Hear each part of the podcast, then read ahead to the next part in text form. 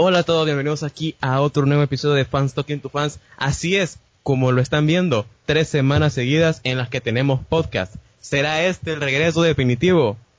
Nunca lo sabremos, no lo sabemos todavía, pero esperemos que sea así porque ya estamos viniendo con todo. Y Spotify, al parecer, le está gustando porque está recomendando el podcast. Vimos el número 24 la semana pasada, así que eso creo que amerita un aplauso.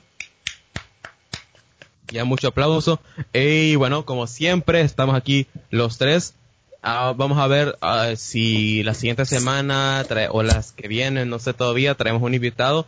Pero creo que el tema del invitado ya no va a ser tan importante como antes, como se estaba viendo. Pero bueno, en resumen, temas para hoy. Castlevania, series confirmadas de videojuegos que vienen a Netflix y series anunciadas de otros tipos de temas que también se... Eso va de series en general. Así que bueno, comienzo preguntándoles a ustedes qué les pareció no solamente la 4ª temporada de Castlevania, sino la serie en general. Pues mira, como Evan está muteado, ¿no? Aquí. Mira, la 1ª temporada pues solo duró 4 capítulos, ¿va? Así que es como que es la introducción. Básicamente sí, era la prueba del estudio, ¿va? Era para ver si funcionaba. Sí, güey. Era la introducción de algo más grande que se iba a venir. Sí. Y ¡mua! Joyita, papá. A ver. Solo hay 2 palabras para Castlevania. Perfección pura. La verdad es que sí. A ver, lo voy a ser sincero. A mí antes, mi favorita era la 2ª temporada.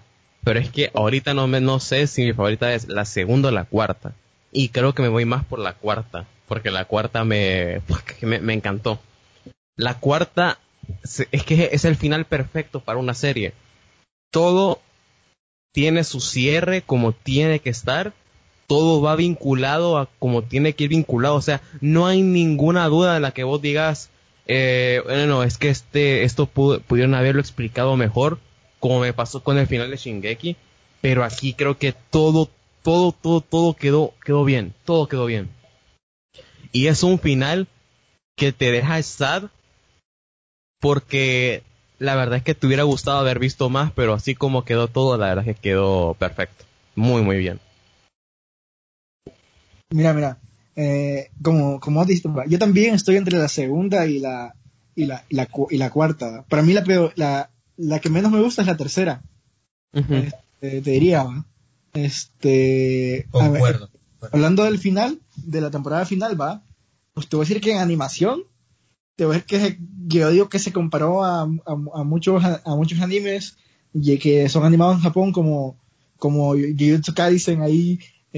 A ver, yo diría que la animación del último capítulo está entre ser Jujutsu Kaisen, pero está todavía muy lejos de ser One Punch Man o Mob Psycho. Ah, sí. O sea, es una animación bastante buena, pero que no llega a los titanes, pues, que son One Punch Man, Mob Psycho, Mobile Suit Gundam, Gurren Lagann y eso. Pero igual hay que dar el punto de que le doy un gran diseño, pues. Pero para mí esto es un punto bastante grande, porque no es un anime, es una serie americana y sabemos que la animación americana tiende a ser como más tosca, más como movimientos como más robóticos a la animación japonesa, y que una animación americana se haya acercado a esos puntos es como que wow. Y estamos hablando de este tipo de series porque sé que hay series experimentales dentro de la animación americana que sí llegan a ser mejores porque la animación es como algo bastante extenso. Pero hablando de este tipo de series que son Invincible, Castlevania, Universo Animado DC, es la que para mí mejor ha tenido animación. Es que mira, a ver, la 4ª temporada me gustó todos los cierres de los finales de todos los personajes, pa. Sí. Y para mí, la 4ª temporada también fue la que mejores peleas tuvo. Uy, sí, claro.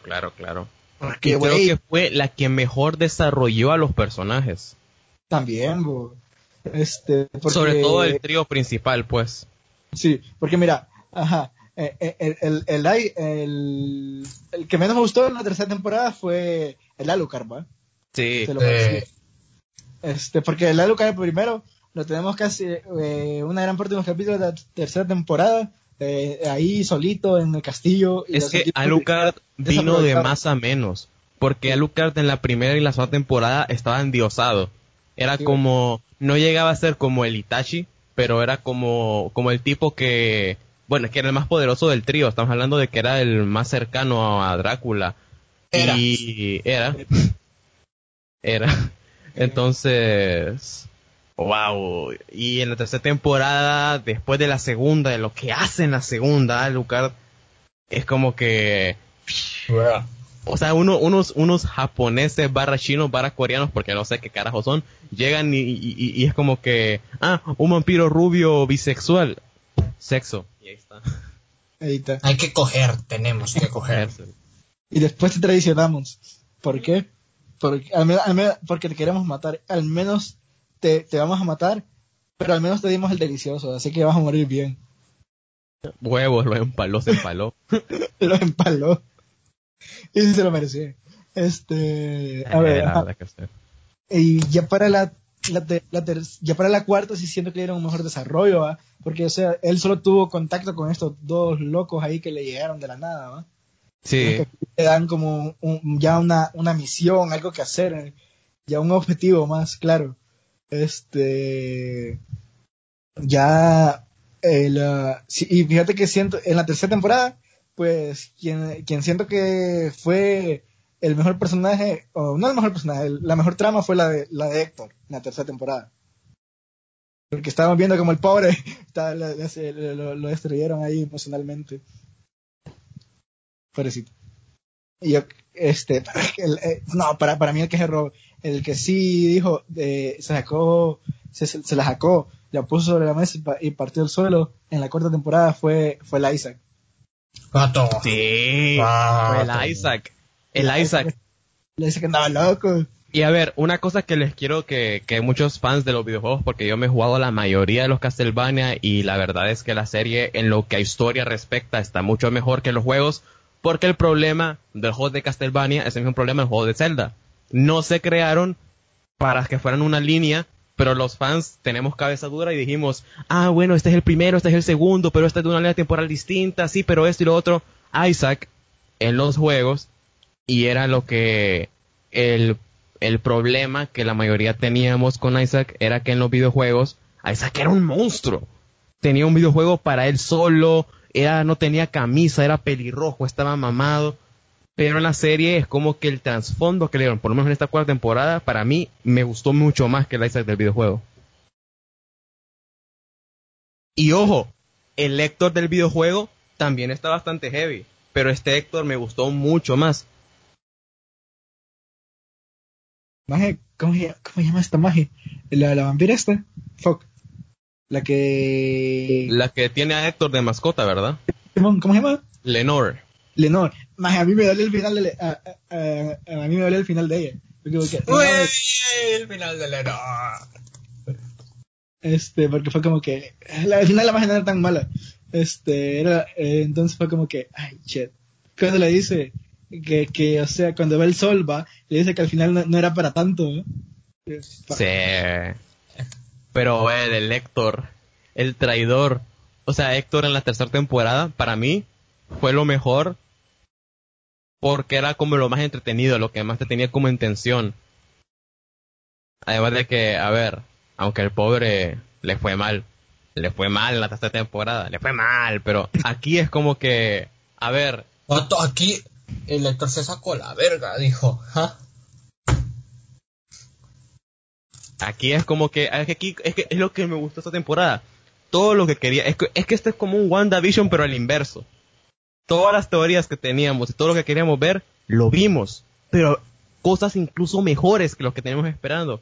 Porque, a ver, era obvio que la muerte iba a aparecer, porque la muerte es el único personaje que sale en todos los Castlevania, en toditos, sin excepción. O sea, que iba a aparecer. Pero es que la forma en la que apareció, es que todo lo que esperábamos apareció, pero mejor. Entonces fue como que, dude, fue perfecto. A ver, quiero preguntarles algo a ustedes. Para ustedes, bueno, pero antes de decir lo que les voy a preguntar, hay que que decir que cuando se reúne el trío, esos más no se habían visto en meses y se tiran un mega combo ahí. Como que, es que, a ver, es como que volver a sentir nostalgia de algo que no lleva tanto tiempo de haber estado, pero está tan bien contado que siempre te das como esa nostalgia de, ah, mira, el tío volvió a encontrarse, qué cool. O sea, bien llevado por ahí, muy, muy bien llevado. Lo que les iba a preguntar, pero ustedes, ¿cuál es en su top 3 el ranking de mejores peleas de la temporada? A ver, creo que en primer lugar todos tenemos la misma. Sí. La batalla final. La batalla final estuvo... a ver, esa pelea es que es... Para mí que esa pelea ya es... No solamente hablando de la serie, sino ya es top momentos de la saga de Castlevania en general. Así que, te la pongo como de lo mejor que hubo de la serie. De lejos, lo mejor. Después... Es que, a ver, es que creo que esa pelea está como muy arriba y las otras también están bastante bien, pero están muy igualadas entre sí. Sí. A ver, pues sería...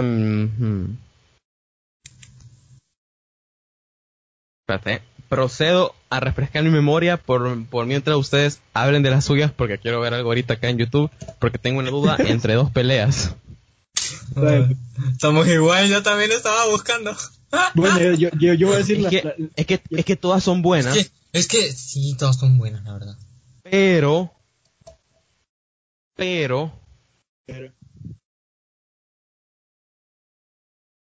es que hay una parte de mí que no se puede terminar de decidir. No, creo que ya sé cómo ponerlo. El tercer lugar se lo lleva la batalla de Héctor contra... No, mentira. La batalla de Isaac con... Carmila. ¿Con Carmila? La segunda, la primera batalla contra Drácula. Y la primera, pues, la batalla final, obviamente. Sí. Ese sería mi orden. Es cierto. A ver, yo te pongo incluso por encima de la primera con Drácula, la de Isaac contra Carmila. Es que tenía como esa duda, pero sí, creo que la de Isaac contra Carmila me gustó más porque Isaac se sacó el pito, literalmente. Isaac se la sacó y se lució. Creo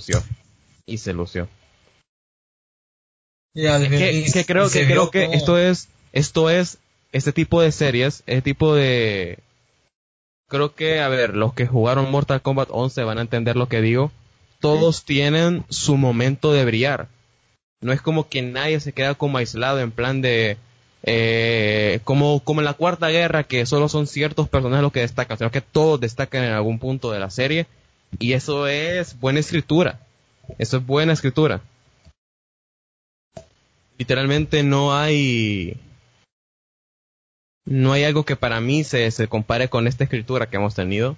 A ver, obviamente hay otras series que están también bastante chidas. Este año tuvimos Invincible, pero... que una serie que después de Invincible, esa serie me haga decir, wow, es bastante... Wow. Bastante o sea, eso... Es que hay una palabra, pero se me acaba de ir, que es referente a guión.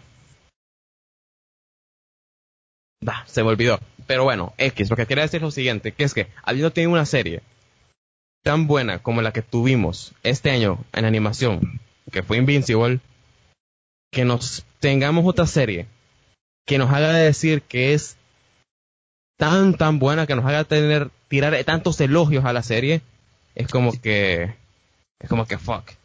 A ver, es que Dragan, que fue de estos personajes que tuvimos hasta ahorita, se la sacó. Es un personaje que no tuvo tanto desarrollo como los demás, pero que se la saca en su pelea. Personajes como Héctor, que habían tenido su momento de brillar en la segunda temporada, aquí también tienen un momento bastante bueno. Y Isaac, que era el personaje que para muchos estaba como un poquito relegado al fondo, nos dio a entender de que huevos, era como wow, y esto es algo que yo siempre solo he visto en la serie, porque no sé si recuerdan en la tercera temporada este personaje que era Saint Germain. Ajá, Simón. Sí, güey, que es un personaje que no tiene tanto desarrollo como el trío protagonista, pero que con el tiempo que se le da un buen desarrollo. Es como los hermanos Mauler en Invincible, que son detallitos que pocas series tienen, y es que te presentan personajes de una forma corta, pero es que se me va la palabra, pero con un arco, ahí está, pero con un arco argumental lo suficientemente bueno como para que vos digas, fuck, está cool. Además de que la serie te va dejando bastantes easter eggs, que para la gente que vio los juegos va más o menos orientando dónde puede ir la serie, o en la línea argumental de la misma serie, y qué cosas podrían venir después. Porque yo, que me he jugado todos los videojuegos, puedo hacer, pues ya tengo teorías que no las quiero decir acá porque sí, las voy a decir, pero primero que ustedes terminen de hablar de los que más les gustó, porque ya hablé bastante. ¿Pero? Sí, bueno, ¿quién tiene hambre? Ya pasamos a las teorías, porque tengo varias teorías. No, primero, antes de que dejemos las teorías por ultimito, sí. Pienso que deberíamos hablar del final de cada personaje y del final en general. Ok, pero ¿de los personajes en general o solo del trío? Del trío y de Héctor y Isaac. Ok, sí, porque yo te voy a decir que para mí Héctor y Isaac también son protagonistas de la serie. Simón. A este punto, ok. Vamos de menos a más, sin demilitar a los personajes. Comencemos por Héctor, después por Isaac, después por el trío. Simón. Ok, ¿qué les pareció el final de Héctor? Pues mira, el final de Héctor, pues que quedara libre era lo mejor que le puede pasar, porque el fuck, pobre hombre. Sí, me pareció bien el final de Héctor, porque después de todo lo que sufrió, ya es libre. Aparte tiene un castillo. Antes de ver la temporada yo decía, este pibe va a morir. Te lo juro, yo pensé que iba a morir al final. Yo decía, no, él va a morir o Isaac va a morir. Yo me esperaba una muerte entre uno de ellos dos. Pero no solamente es que no murieron. Ninguno. Ajá, no murió ninguno. Es el hecho de que tienen finales buenos. Y no solamente me refiero a buenos finales en el sentido argumental, sino que me refiero a buenos finales para ellos mismos. O sea, el castillo de Trevor... qué pedo, el castillo de Isaac y todo ese montón de cosas más que la verdad estuvieron bastante cool. Pero no hablemos de Isaac todavía. Hablemos de Héctor, hablemos más de, no solo de su final, de su arco en general. ¿Qué les pareció el personaje en sí?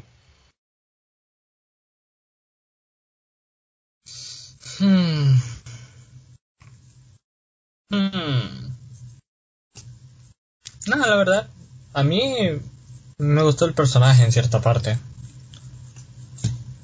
Pero ya, solo es como de, chido el personaje. Ya. Es que para mí el personaje tiene su punto de... A ver, lo que voy a decir es un poquito weird si no han visto las películas de Tarantino, pero es un personaje que tiene la filosofía de Tarantino, que es la filosofía de causa y efecto. Lo voy a explicar de forma sencilla. Si haces algo, vas a tener una consecuencia respecto a lo que hiciste. La ley de causa-consecuencia. Tarantino la perfeccionó bastante bien en sus películas, pero bueno, no hablemos de Tarantino porque eso da para otro podcast. A ver, ¿qué pasa con Héctor? Héctor es el traidor, así se le conoce como el traidor en la tercera temporada, por lo que hace en la segunda, y tiene su respectivo castigo. Es su esclavo, es literalmente la mascota de Eleanor, y todas esas cosas que tuvimos en la tercera temporada tienen otro efecto en esta cuarta temporada. Me parece que es un personaje que con la construcción que se le dio y con el arco y con la línea que siguieron, la verdad es que está bastante resultón. Me gustó. Fíjate que te dije lo mismo, ¿va? Porque para mí fue un buen final para él, porque, o sea, sí, la cagó en la segunda, le pagó en la tercera, y pagó exacto, muy feo. Sí. Yo tenía la esperanza de que, no sé, de que él matara a una de esas locas, ¿va? Pero al final, sí, también quedé satisfecho con que se lo fuera libre, y ya. Es que, a ver, Héctor en sí, no es que en lo que a pelea respecta, la verdad es que él en pelea no es el más vergón. Así lo voy a poner. Él, así lo voy a decir, como yo que quería decirlo de una forma más maquillada, pero no, él en pelea no es el más vergón. Eso se lo damos a otros personajes. Pero yo no me esperaba que iba a tener su momento de agarrar un arma y decir soy el más vergón y liberarse, ¿no? Sino que lo que tuvimos fue un final coherente a lo que ya no se nos había mostrado antes. Eso estuvo bastante cool. A ver. Sí. Bueno, ahora hablemos del que se sacó la pija esta temporada. Bueno, además de, sin contar el trío, hablemos de Isaac. Ah, chale. Don Isaac. Fíjate que a mí me llega la conversación que tiene al inicio antes de ir a atacar al castillo de esta, ¿va? De la vampira. Ah, con el monstruo este, ¿va? Sí. El que le andaba... Come moras, conche tu madre. Sí. O sea... Siguen hablando ustedes, están en una caravana aquí de carros y están pitando y todo, así que me quedo callado porque... Y aquí se escucha un poquito. Como de fondo las bocinas. Pero bueno, a ver. Isaac, la verdad que también tuvo bastante... Un desarrollo que fue de menos a más. Porque en la segunda temporada yo lo veía y era como que, a ver... Sí, otro sirviente de Drácula, de los que... Muchos que nos introdujeron la segunda temporada. Pero, ya viéndolo después, me da la impresión de que el pibe fue más que otro sirviente, pues. Yo pensé que Héctor iba a ser como el sirviente más protagonista, pero al final terminó siendo Isaac. Con su sacadita de polla en esa segunda temporada, con la pelea que tuvo con Carmila y todo lo que fue como build-up que se hizo a partir de la sexta temporada, en eso de que tiene que ir al castillo, que va a su misión de ir al castillo y haciéndose de su ejército hasta esta última temporada con lo que pasó. Rafa ya pasó la caravana. Sí, ya, ahorita ya se fueron. Ok, entonces, no sé, ¿qué opinaron ustedes de Isaac? ¿Qué les pareció el personaje en general? Pues mira, a mí me parece que Isaac, como dijiste, pa, de que fue de menos a más, fue básicamente la contraparte de Alucard. Por lo que Alucard vino de más a menos, pero pero al final terminó bien, va. Pero sí, güey, fue como que el maje me llegó cómo trataba a las creaciones estas para los monstruos, y que o sea, el maje, a ver, el plan de Isaac era de Héctor, va, era revivir a Drácula, ¿va? Sí. Y pues Isaac cuando llegó le dijo, déjalo morir. Ya déjalo. Es como que no es de esta manera. Ya hay que hacer otros caminos y todo el pedo, ¿va? Y el maje vino, además su ejército, y a la chingada con todos estos pendejos. Es como el personaje que es, creo que en parte de su visión es como de reconstruir lo que se terminó con Drácula, pues. Más que todo es reconstruir y hacerlo mejor. Hacerlo mejor, hacer como algo nuevo. Como algo nuevo. Y a ver, antes de pasar al trío, ya que mencionamos al pibe original, al pibe pibardo, al villanazo. Bueno, no de esta temporada, pero el personaje que más impacto tuvo en la serie, para mí, Drácula. Pato, al final, el final. A ver, Drácula mucha gente de los fans de los videojuegos, yo no me incluyo en ese grupo, se quejó de que haya tenido poca presencia en la serie, sino que solamente estuvo en la primera y la segunda temporada y hasta ahí. Discrepo totalmente. O sea, Drácula, incluso después de muerto, sigue teniendo el impacto que tuvo en las primeras temporadas. Obviamente, ya no apareciendo físicamente, pero dejando su legado. Prueba de esto es en la primera temporada, cuando Sypha y Trevor están haciendo como este recap de qué fue lo que pasó con ellos y que estaban yendo en pueblo, resolviendo cosas, haciendo el trabajo de cazadores, y que se encuentran varios casos de personas que le rezan a Drácula, que hacen sacrificios en su honor y hacen cosas como para poder revivirlo. Eso fue un detalle que me gustó bastante porque hace que el personaje tenga el impacto que tiene que tener, porque a ver, Castlevania no es Castlevania sin Drácula. Y otra cosa que también me gustó es ese pequeño guiño que nos dieron en esta temporada, no sé si se acuerdan, cuando abren como el más allá y se ve que está Drácula con abrazando a su esposa. Y es como que, hey, bastante cool, abrazando a su Lisa.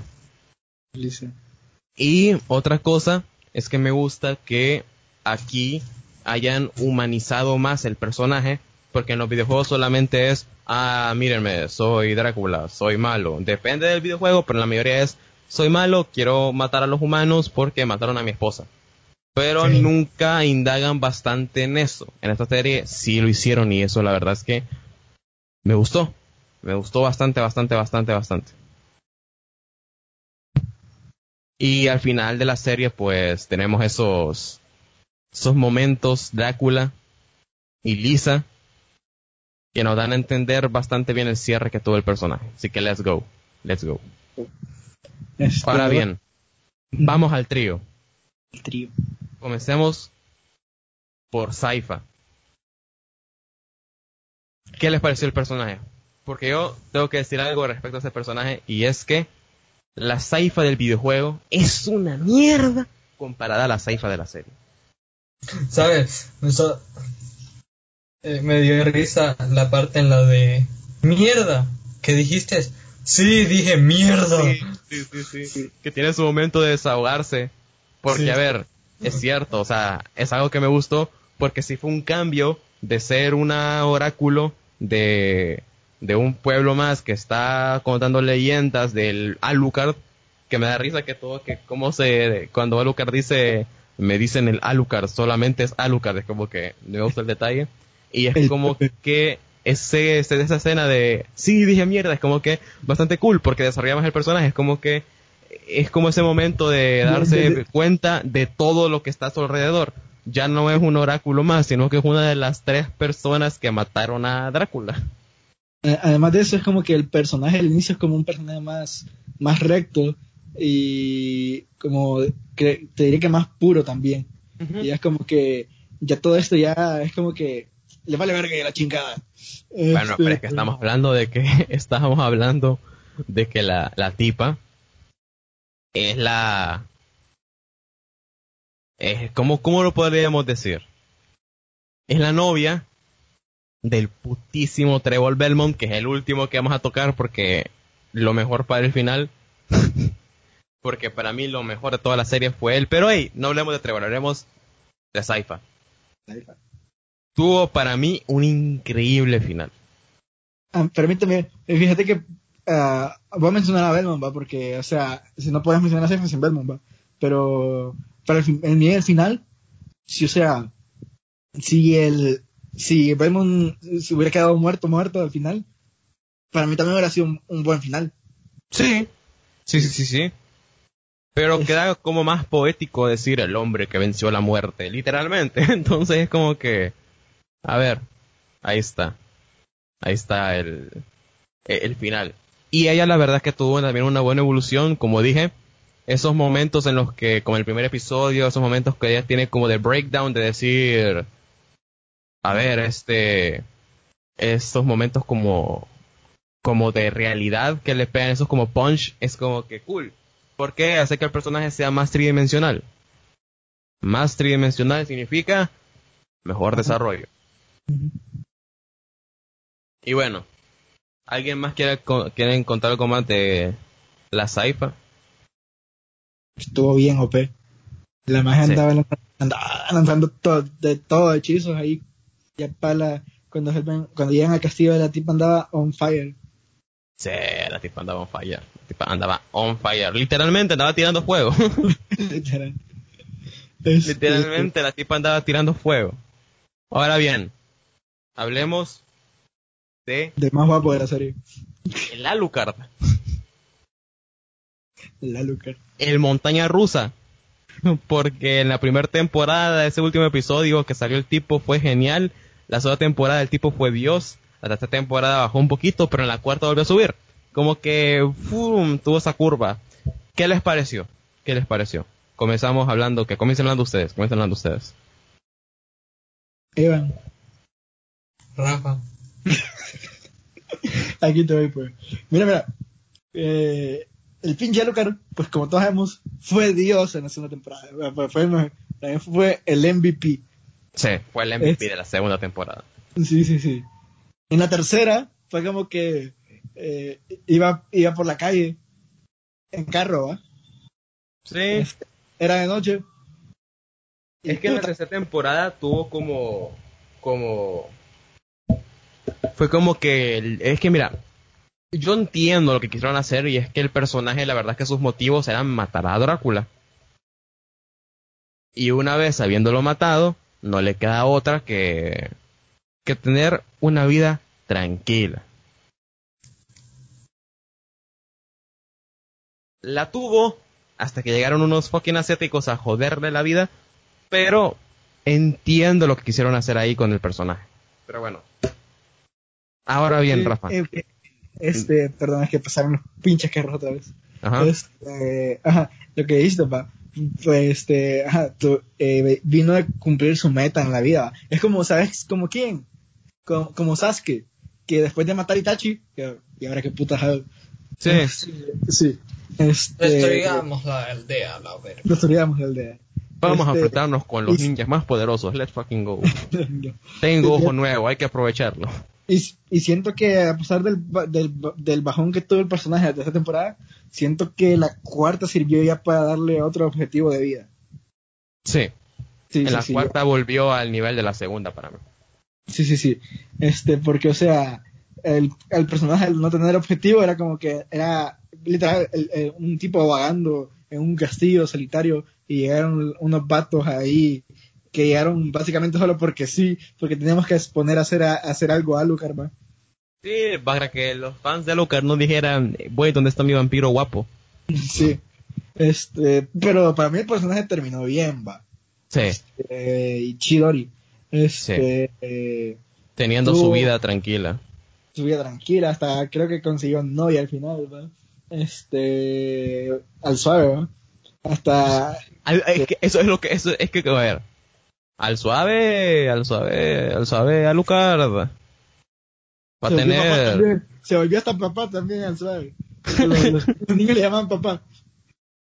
Es que Alucard es también muy distinto al Alucard de los videojuegos, y me gusta más este Alucard en algunas cosas, porque el de los videojuegos es un ícono, ya es un ícono histórico en los videojuegos, es como de esos personajes protagonistas que se van a quedar en la historia. Pero en los videojuegos Alucard es como que, mírenme, estoy triste todo el tiempo, soy un vampiro, soy poderoso, mírenme lo que puedo hacer, soy triste y soy Alucard y soy dark. Pero en la serie esta actitud como más humana, no tan vampiro, es como que me gustó que hayan hecho eso. Y sí, se quedó con la Greta. Sí, se quedó con la Greta, fundó un pueblito. Sí. Es como que va a tener su vida tranqui, su vida de relax. Y me llegó también de que, o sea, se quedó en un lugar donde la aceptan como es, y puede vivir su vida tranqui. Uh-huh. Bueno, ahora es momento de hablar de Dios. Del hombre. El pibe de pibes. Literalmente uno de mis protagonistas ya favoritos de la galaxia, de la historia, de lo que en general. Yo pensaba que mi protagonista favorito de este año iba a ser Mark Grayson, porque a mí sí me gustó bastante. Gente que dice que es como que un pushing back, sí, es como una saco de boxeo del pobre Mark, pero es un buen protagonista. Ese es el chiste. Pero, ese es el chiste. Además de que yo tengo un video en mente de un guión que tengo ahí para justificar. Me acaba de llegar una exclusiva que si es verdad me voy a poner a llorar. Sigan hablando porque estoy un poquito en shock. Bueno. Espérate, me va a dar un breakdown ahorita. Bueno, mientras no jodas, por favor, no, amigo.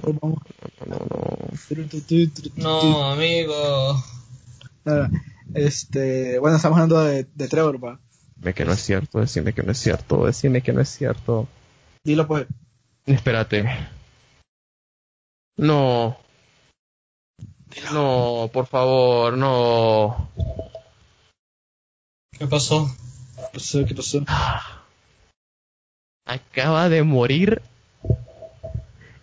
el mangaka de Berserk, Kentaro Miura, en paz descanse. Joder, no. Mi manga favorito. ¡Qué fucking leyenda se nos acaba de ir! Este pibe... Ay, no quiero chillar, pero este pibe literalmente es el mejor mangaka de la historia. Y es que Berserk... Mucha gente va a quedarse en plan de... Dejó el manga inconcluso. Sí, es cierto, pero... Pero es que lo que hizo es lo mejor. Así que desde aquí, desde el podcast, le decimos a Kentaro Miura que en paz descanse. El genio de genios. Ah, Dios, quiero chillar, pero no voy a chillar en un podcast. Voy a hacerle... Ok, sigamos con hablando de Castlevania.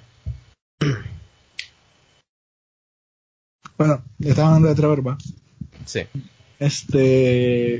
Bueno, básicamente, pues Trevor se volvió el mejor personaje hasta ahora de 2021 y tal vez uno de los mejores personajes de la vida.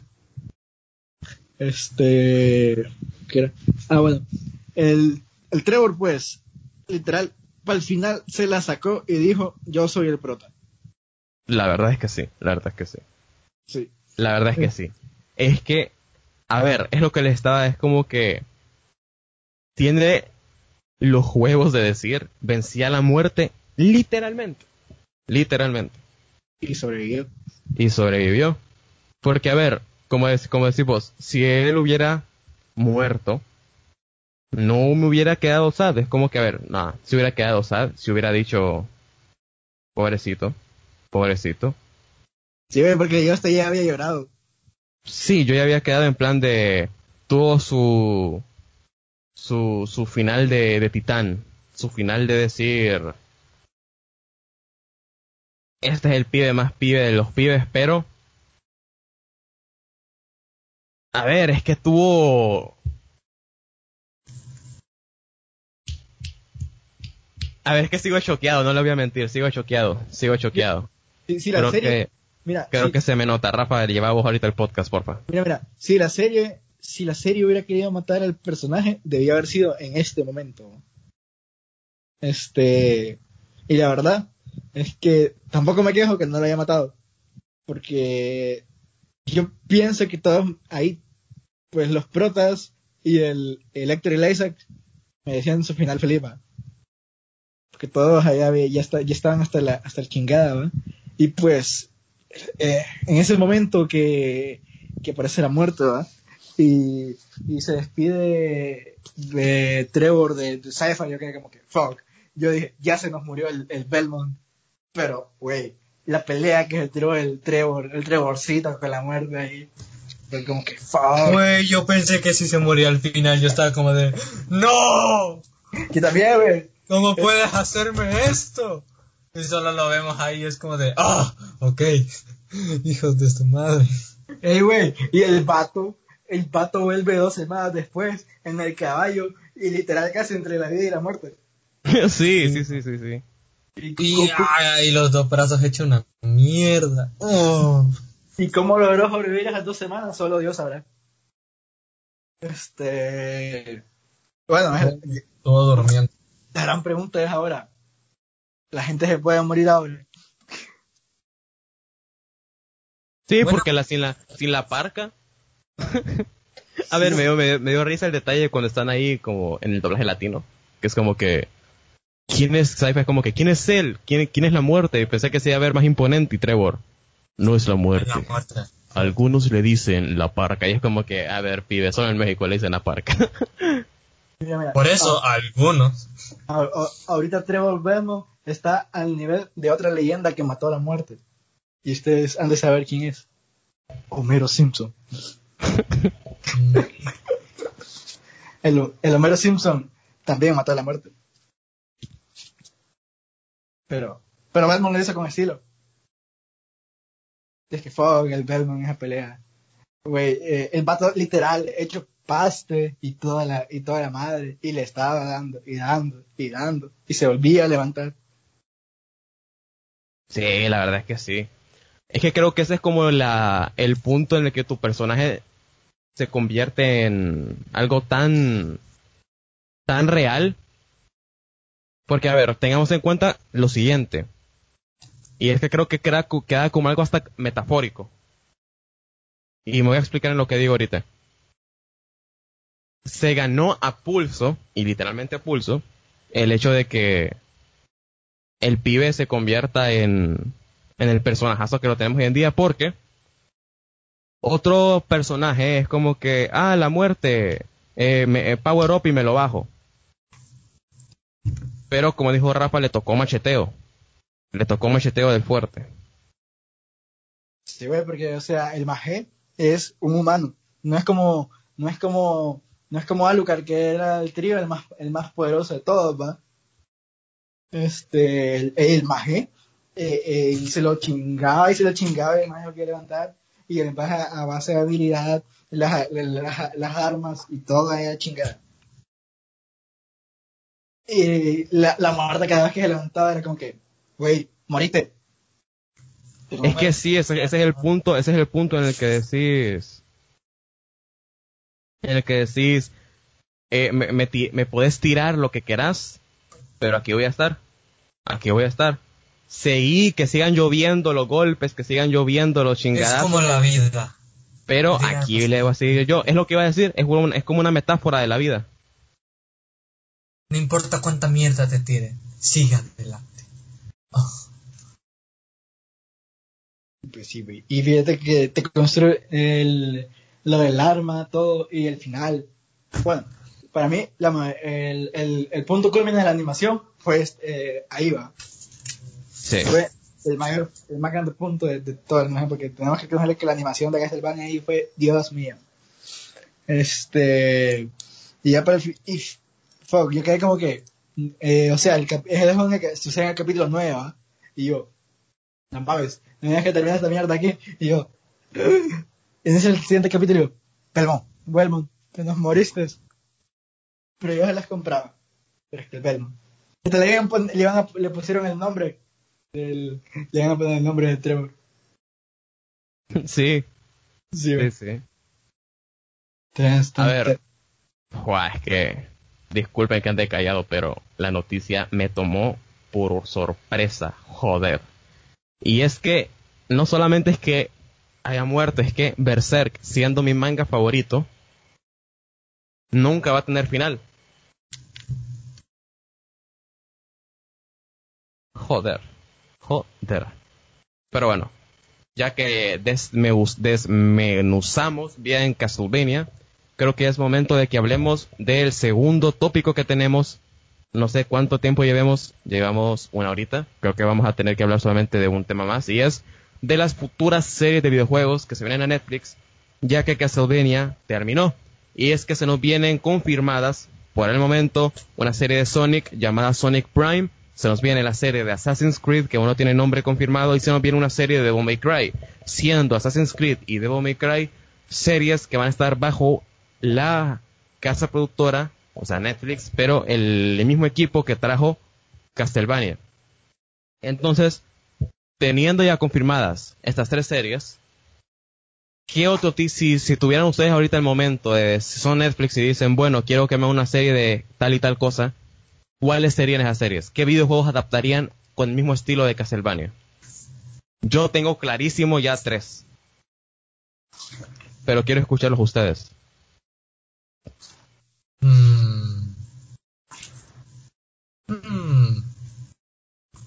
Muy buena pregunta, Dorothy. Me acabas de dejar pensando. A ver, Rafiño, comenzá. Bueno, antes de que les digan las mías, ¿va? Vieron el... ¿Cómo es esta cosa? El tráiler de... de Resident Evil, el animado de Netflix. No. No, todavía no, y no quiero. Bueno. Me lo quiero guardar para reaccionar en directo, la verdad. Quiero que sea una reacción genuina. Me avisas para irlo a ver. Para que lo veamos.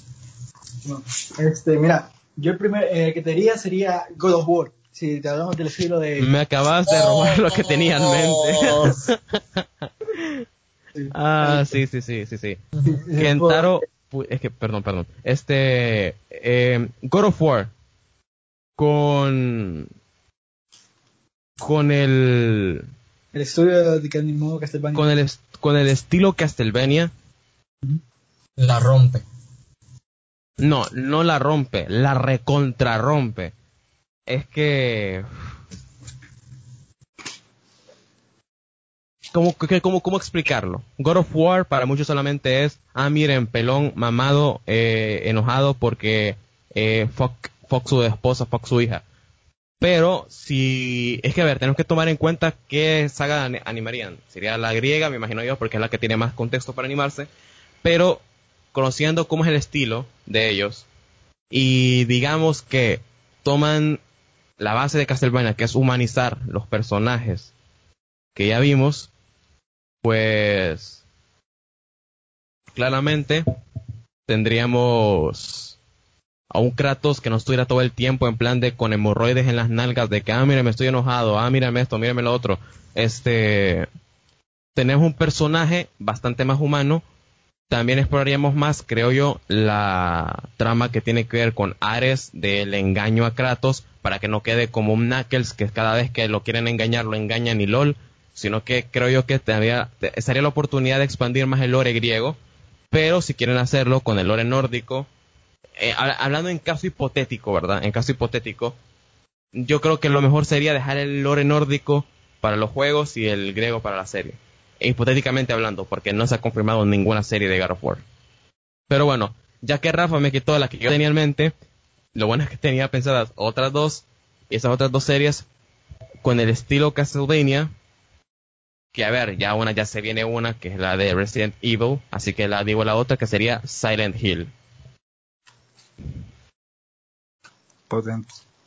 Y la verdad es que también es probable, porque ambas marcas son de Konami, tanto Castlevania como Silent Hill son marcas de Konami. Entonces, si hiciera una serie de Silent Hill, sería una serie más enfocada en el terror, pero ya que Castlevania coquetea bastante con el gore, con lo dark, con todo esto, creo que una serie así de Silent Hill te sale bastante bien. Bueno, Evan, tu turno, papá. Pues sí, serían esas, básicamente. La de God of War quedaría... Uff. Y como tú dices, si lo hacen con la misma casa animadora, quedaría bien chingón. Aparte, ahorita que yo sepa, están sacando un cómic de God of War. No sé si ustedes lo han visto. Sí, yo lo estoy siguiendo. Sí, ahorita solo hay 3 capítulos, creo. Pero sí, la de God of War quedaría bien chingón. ¿Qué otra? Fíjate que ya hay una adaptación live action, ¿va? Pero yo, The Witcher, la serie de The Witcher, animada. Me parece que se le quedaría el estilo de Castlevania. Sí, la verdad es que sí. Pero es que, a ver, tengamos en cuenta de que estamos hablando de un caso hipotético. Me gustaría que si se llegara a hacer... que ya sabemos que hasta la live action, pero hablemos de que animada, ¿verdad? Que no fuera precuela, sino que sí adaptar a los videojuegos. Pero a su modo. Sí, desde el 1, pasando por el 2 y el 3. Que el 3, para mí, tiene uno de los mejores arcos argumentales de la historia de los videojuegos. Y como Rafa ya se lo jugó, creo que ya sabe cuál es, que es el primero. Qué mancha. Que creo que se llamaba el Cuervo. Es que lo jugué hace tiempo. También. Y The Witcher 3, Wild Hunt, vamos a buscar.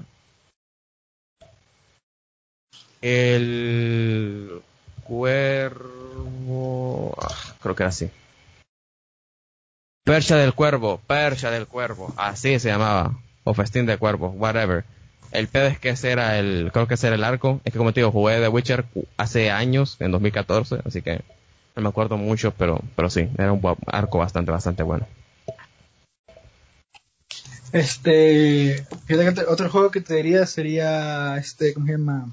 Bueno, espérate, déjame lo busco. Fuck. Yo tengo uno en mente ya. Ah, decilo. Mortal Kombat. Uf. El lore de Mortal Kombat para mí es el mejor lore de juegos de pelea. Y la verdad es que estoy seguro que quedaría bastante bien adaptar ese lore a videojuegos. A serie. Sí, porque, o sea, ahorita tenemos una adaptación live action, ¿verdad? Sí, pero es que de eso quería hablar. La adaptación live action, si ven, es como que tiene el mismo problema de Spider-Man 3 y de Amazing Spider-Man 2, y es que quiere abarcar bastante, lo de la rivalidad entre los Jiraiya y Ryu con los Lin Kuei. Quiere meter bastantes personajes, que la verdad no son relevantes, como Mitara, que es la tipa que vuela, o el tipo del martillo, que es Reiko. Quiere hablar del torneo, quiere hablar de los dioses antiguos por ahí, quiere hablar de Shang Tsung, quiere hablar de los Shokan, quiere abarcar tantas cosas que una sola película de hora y media no gusta. Entonces, yo digo que una serie quedaría mejor porque puedes hacer una primera temporada hablando sobre los inicios, sobre la rivalidad entre Scorpion y Sub-Zero y los clanes. Puedes hacer la segunda temporada enfocada en el torneo, ¿verdad? Una tercera temporada enfocada en Shao Kahn. Una cuarta temporada enfocada en los dioses antiguos. Y puedes ir contando la historia de una manera condensada, haciendo que todo vaya fluyendo bien. No como hizo la movie. Pero bueno, Rafa, ¿qué juego era el que vos tenés en mente? Que chinotes en el video. Pero ¿qué te diría? Ghost of Tsushima. Uff, no lo he jugado, así que no te sabría decir. Ya me vi el gameplay, porque yo tampoco lo he jugado. Yo me vi el gameplay, pero yo creo que sí le quedaría por una pedazo de animación. Pero yo sí tengo fe en que si lo hace, ¿cómo se llama? Un estilo Castlevania, pero si lo cambian el dibujo a un estilo un poquito más oriental, ¿va? Sí. Pero tengamos en cuenta de que yo aquí no puedo agregar mucho, pero si Sony nos patrocina, y como es una exclusiva de Sony, a ver, es que otra cosa es que es una exclusiva del año pasado, y las exclusivas no bajan de precio tan rápido. Sí. Y menos siendo una exclusiva que fue nominada a GOTY. Porque Days Gone es como que, a ver, sí, Days Gone. Pero, hey, Days Gone hasta lo regalaron en Plus. Pero, joder, el fucking Ghost of Tsushima que estuvo nominado a GOTY, no creo que vayan a darlo así tan a la ligera. Ni en Plus, ni a mitad de precio. Es como el God of War, que para mí God of War es un caso totalmente what the fuck, porque creo que el God of War ya le bajaron de precio, pero bastante, ¿verdad? Ah, sí, pues ahorita lo puedes comprar como... a ver, ¿cómo lo compré yo? Yo lo compré como a $14. No lo compré. Pero yo lo compré en físico. Ah, ¿en físico? Sí, en físico. Es que en físico hay algunos juegos que están más baratos. Sí. Mientras que en digital hay algunos juegos que están más baratos que en físico. Pero ahorita estoy en la PS Store, va a buscar el God of War, va a ver cuánto cuesta ahorita. Yo voy a buscar el Ghost. El God of War, PlayStation Hit, 19, con 99, casi 20. The Fuck 19. 19.99. Básicamente. Y el Devil May Cry está 23. Y eso que el Devil May Cry no es exclusiva, ojo. Pero a ver, busquemos. Ghost of Tsushima, el fantasma de Tsushima. No me he visto el gameplay, Rafa, así que si quieres hablar de la serie, trata de hacerlo sin spoilers, porque es un juego al que sí le tengo ganitas. Sigue estando a $60. F, porque este es un juego al cual si me hubiera gustado invertirle un montón de horas. Porque lo que he visto del gameplay, la verdad es que es como una combinación de Assassin's Creed con ¿cómo se llama esta? Con The Witcher. Y bueno, creo que ya podemos ir cerrando aquí el podcast, porque creo que ya no tenemos más temas de los que cuales podemos hablar. Fue un podcast bastante montaña rusa, digamos. Como la trama de Alucard. Como la trama de Alucard, así.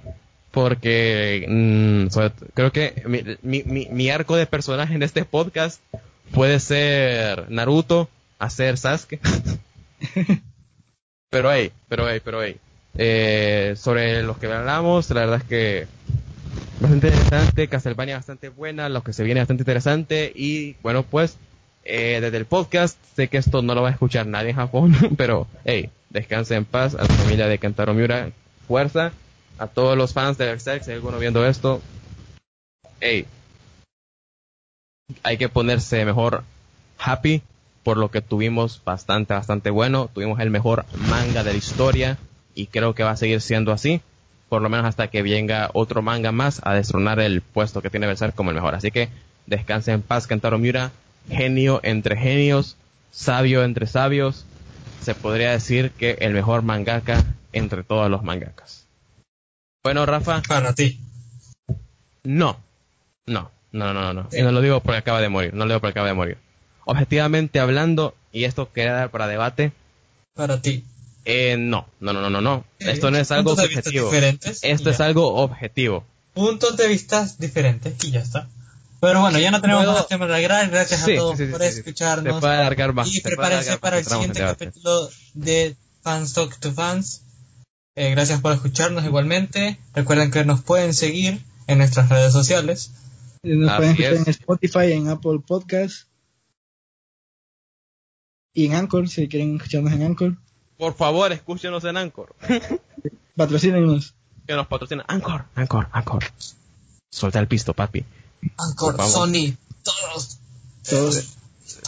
Sí, Sony. Nos tienen que mandar una Play 5 cada uno. Siempre. Y a Evan tienen que mandarle la 4 y la 5, las dos. Yes, sir. Porque Evan tiene la 4. Así para la colección. Pareja. La colección. Ajá, para que las colecciones.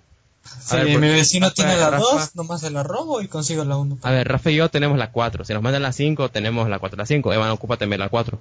Así que mándale la 4 y la 5. Sí. Aunque nunca conecte a la 4, mándensela. Para que tenga la caja ahí. No, así lo haría, man. Es que, Evan, puedes jugar todo lo de la 4 y la 5. Igualmente lo haría. Aunque creo que no todos los juegos. Sé que sí le vas a dar uso. Por ejemplo, la única consola que tengo que realmente no la usé bastante fue la Play 3, porque no tenía muchos juegos. Bro, me hubieras dicho, yo vendí la mía y te hubiera regalado los juegos. Es que yo creo que todavía no hablábamos mucho. No, todavía no habíamos hecho, creo que el podcast fue la etapa de descanso del podcast. Pues sí. Una vez. Esto se acaba. Hasta la próxima. Hasta la próxima.